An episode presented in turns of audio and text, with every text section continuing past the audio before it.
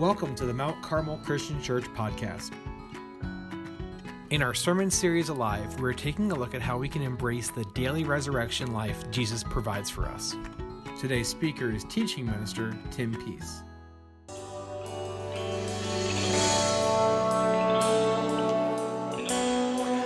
Good evening, everyone. Welcome to our Good Friday service. We wanted to begin this service in song celebrating this moment that normally isn't one that we think about in terms of celebration. And we wanted to start with communion. But I want to read a passage from an odd place for you. It's from Leviticus, and it's from chapter 16, verse 29 through 34. It says this It says, This is to be a lasting ordinance for you.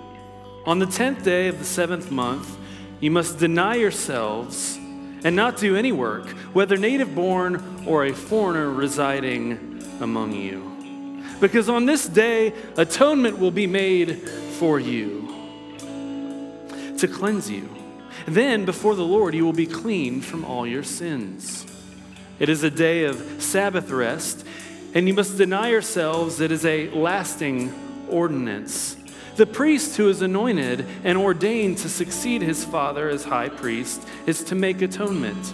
He is to put on the sacred linen garments and make atonement for the most holy place, for the tent of meeting and the altar, and for the priests and all the members of the community. This is to be a lasting ordinance for you. Atonement is to be made once a year for all the sins of the Israelites. You see, this is actually the, the place where, where the bread and the wine starts. I know this because it's where it starts for Paul. Paul the Apostle, Paul the Pharisee, turned great missionary of the church. In 2 Corinthians chapter 5, he talks about what this atonement means in light of Jesus. Starting in verse 17, he says, Therefore, if anyone is in Christ, the new creation has come. The old has gone, the new is here. All this is from God who reconciled us to himself through Christ and gave us the ministry of reconciliation that God was reconciling the world to himself in Christ, not counting people's sins against them. And he has committed to us the message of reconciliation. We are therefore Christ's ambassadors, as though God were making his appeal through us. See, when we come to the table as a family, as a church family, and we take the bread and we take the cup and we eat the bread and we drink from the cup. We remember the atoning sacrifice for all sacrifice. And here's the beauty of this that passage in Leviticus, that sacrifice that was done annually was done to mark the end of one year and to be the beginning of a new. The sacrifice that Jesus made at the cross is an opportunity for us to be made new, new creations, and to become ambassadors for God. So I'm going to ask now that you come forward to the table, come gather around as a family or with friends, and take the bread and drink the juice. And remember not only what Jesus did on this night at the cross, but the fact that because he paid the cost, we have come alive to answer the call. Come forward.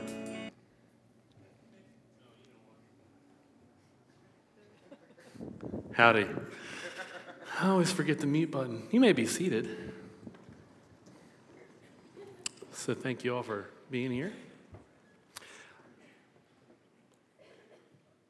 Good Friday. I wanted to start with a parable a parable from the Gospel of Matthew. It's a parable that Jesus told to the religious leaders. He had been in a little bit of a scuffle with them, and he won round one and decided to keep going. And he tells this story. And I, I just want you to hear this and reflect on this for a moment. He, he says, with a question, he says, What do you think? There was a man who had two sons, and he went to the first and said, Son, go and work today in the vineyard. I will not, he answered. But later, he changed his mind and went. Then the father went to the other son and said the same thing. He answered, I will, sir. But he did not go. Now, which of the two did what the father wanted? Jesus asked. Now, like I said, this was a parable that was meant to chastise the religious leaders that were around Jesus. But what's always interesting to me about this particular parable is that if you look closely enough into that little story, you find Jesus. You find Jesus there. Because you see, in this story, we think of Jesus waiting, praying in the Garden of Gethsemane on the night that he was about to be betrayed. And you know what his prayer was? Lord, take this cup from me. Yet not my will, but your will be done. See, Jesus knew the cost, he knew what he was facing, and he didn't want to pay it, but he did anyway. Jesus had gone through the agony there in the Garden of Gethsemane. And his closest followers, they chickened out and they ran when his captors came. The people that he came to preach to, that he came to love, rejected him. The religious leaders convicted him. The Roman authorities condemned him to death. He was accused of blasphemy against God by the Jewish leaders and he was accused of rebellion as a zealous would be king by the Romans. And the Gospel of John presents Jesus' final moment as he hangs on the cross, like this in chapter 19, verses 28 through 30. It says, Later, knowing that everything had now been finished, and so that the scripture would be fulfilled, Jesus said, I am thirsty. And a jar of wine vinegar was sitting there, so they soaked a sponge in it, and they put the sponge on a stalk of the hyssop plant, and they lifted it to Jesus' lips. And when he had received the drink, Jesus said, It is finished. And he bowed his head and gave up his spirit. The cost. Here is Jesus, the son that didn't want to go, but he went anyway, hanging on a cross, incapable of breathing, literally dying of thirst. And the last words to fall from his lips, right here it is finished. So when we come together on Good Friday, we have to ask the question what exactly was finished at this brutal end of Jesus' life? Was his life finished? Yes. How about his mission? Maybe. Yes, his life on that cross came to completion that night. But what did he accomplish? Because to everyone around, Jesus received the same punishment as any other would be Messiah in the time. And yet, Jesus, unlike the others, paid the cost for something.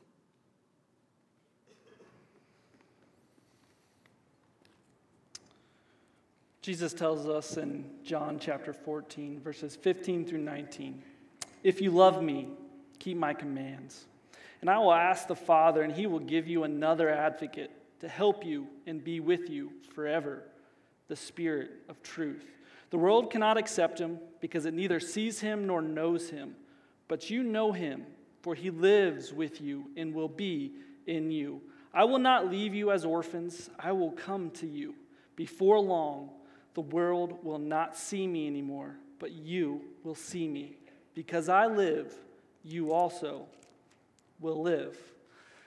In John chapter 14, the disciples of Jesus are they're flooding him with questions of how, what, when, why can't we go to? See, the disciples have come to a point where they have followed Jesus for so long, where Jesus has been there, their guiding light.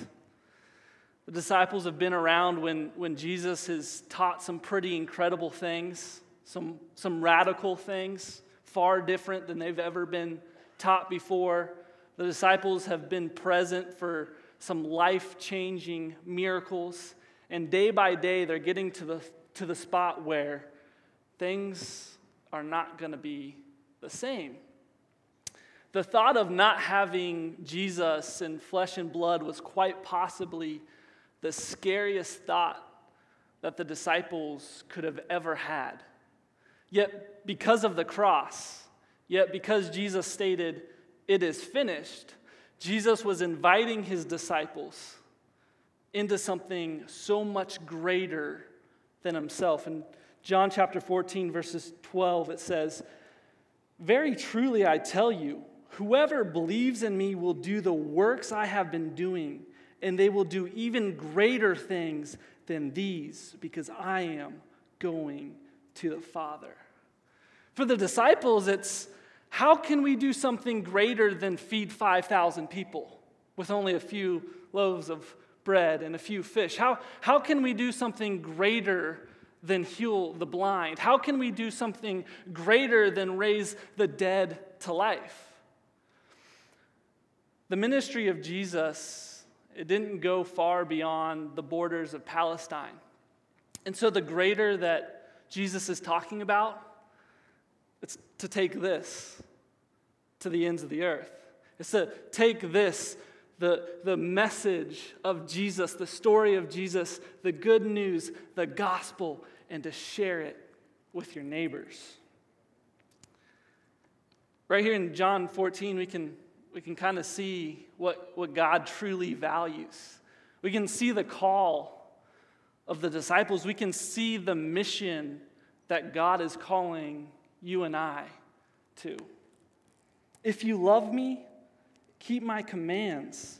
And I will ask the Father, and he will give you another advocate to help you and be with you forever the Spirit of truth. The world cannot accept him because it neither sees him nor knows him, but you know him, for he lives with you and will be in you. I will not leave you as orphans, I will come to you.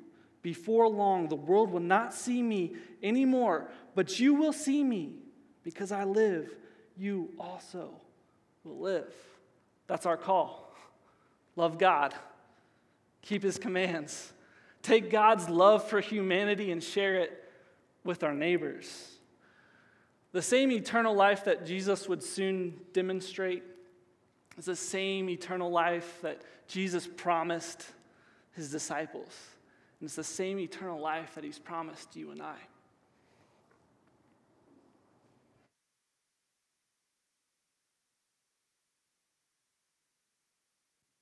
I did it again. Man, I have problems. Anybody in here ever heard the phrase it pays to be the king before? Yeah? Anyone?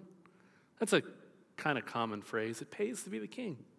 Well, you know the funny thing about that phrase? is actually, according to the Bible, if one is a good king, it actually costs something to be king. The one that comes to mind when I think about it costing someone to be king is, is the Old Testament shepherd of Israel, David. If you remember David's story, God anointed David to be king.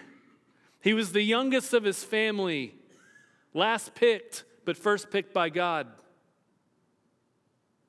And yet, though God anointed him as king, the guy that was presently on the throne at the time was not too pleased about David being anointed king. In fact, that man Saul hounded David, chased him, sought his ruin and destruction. And the funny thing about David is, is David was both a warrior and a, a poet or a, a songwriter. And one of the cool things about that is in our Bibles, we have some of the songs that David wrote. And David wrote about a lot of different things, but there was a, a, theme that shouldn't be surprising when you consider his history that came up time and time again in his writings. It was the theme of the plea to God for rescue from his enemies. And then in, in moments of, of full transparency for David, some of his songs contained exasperation on his part at his perception that God had abandoned him. I want you to listen to some of his words in Psalm 69. In one verse, he says, I am worn out calling for help. My throat is parched. My eyes fail looking for God. Or, for I endure scorn for your sake, and shame covers my face.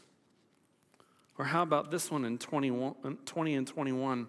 Scorn has broken my heart and has left me helpless. I looked for sympathy, but there was none. For comforters, but I found none. They put gall in my food and gave me vinegar for my thirst. You know, it's interesting that we read from Psalm 69 because when you reflect on the things that David said, you start to notice something when you read the story of Jesus hanging on that cross. Jesus was a good king too, and he said the same things as David. Listen again. He said later, knowing that everything had now been finished, and so that the scripture would be fulfilled, Jesus said, I am thirsty. His throat was parched, like David with his destruction at hand. A jar of wine vinegar was there, so they soaked a sponge in it and put this sponge on a stalk of the hyssop plant and lifted it to Jesus' lips. They gave him vinegar to drink, just like David's enemies. And the reason is the reason Jesus utters these words, you know, they called him the son of David in the Gospels, is because it costs something to be king. In fact, the good king, the good shepherd, Jesus once said that greater love has no other expression than this that one would lay down his life for the benefit of his friends. David, the shepherd king, was chased all the way to his throne. Jesus, the son of David, no, the son of God, was nailed to his throne. But like David, he was not abandoned there. He was not abandoned there. See, like David, God was there for him. God does not abandon his king. And God does not abandon any object of his love. And that includes you and me and Aaron too. See, to be a good king costs something. It cost David something, and it ultimately cost Jesus something. It cost his life at the cross. Jesus paid the cost to be king.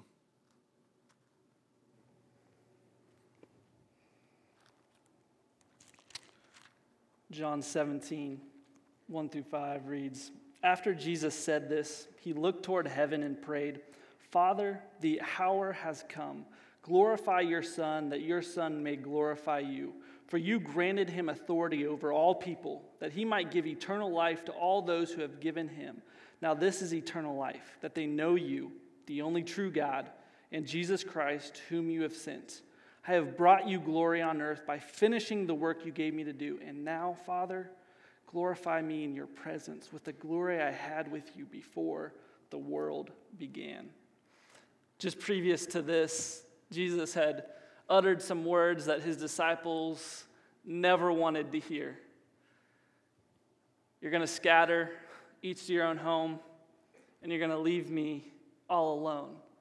These are the disciples that have come to adore Jesus. These are the disciples that have come to follow and devote their life to Jesus. These are the disciples that could never imagine ever abandoning Jesus, yet Jesus tells them that's exactly what's going to happen. But Jesus also comforts his disciples, these men that he loves. He says, I want you to know that I've come to offer you peace. I want you to also know that you are going to have trouble in life. I want you to know that life is going to be difficult, but I want you to take heart because I've already overcome the world. And at that, Jesus lifts his eyes toward heaven, which would have been a typical posture of prayer for the Jewish person, and he prays to his Father.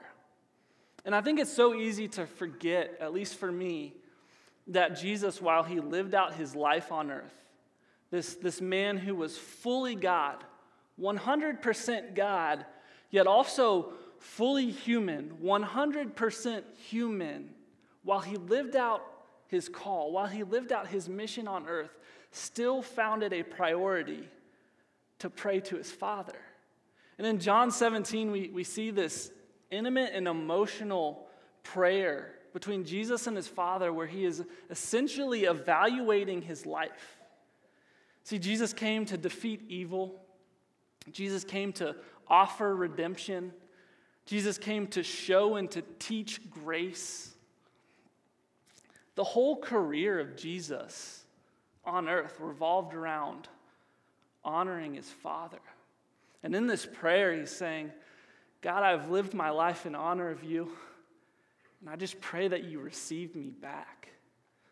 Jesus faced many obstacles throughout his ministry and in his last days. He could have refused death. He could have refused the cross, in turn, escaping death. Yet he resolved himself to finish his call, to finish his mission here on earth. See, Jesus paid the cost so that we could answer the call. The beauty in the story is it doesn't end at the cross. Like the cross was just the beginning. Jesus paid the cost so that we could answer the call. Jesus is inviting us, the church, his believers, Christ's followers, to embark on a beautiful adventure with him. And that's why this is a Good Friday. Pray with me. God, I, I thank you for the cross. But I am even more thankful that the cross was just the beginning. God, you paid the cost so that we could answer the call. And God, I pray as people in this room and as Christians all over the world, God, we take the necessary steps to embark on this beautiful adventure that you've called us to. We love you, Lord. It's your name I pray. Amen. Thank you for listening. You can interact with us online at our website, www.mtcarmelchurch.org. Also on Facebook, Twitter, and Instagram.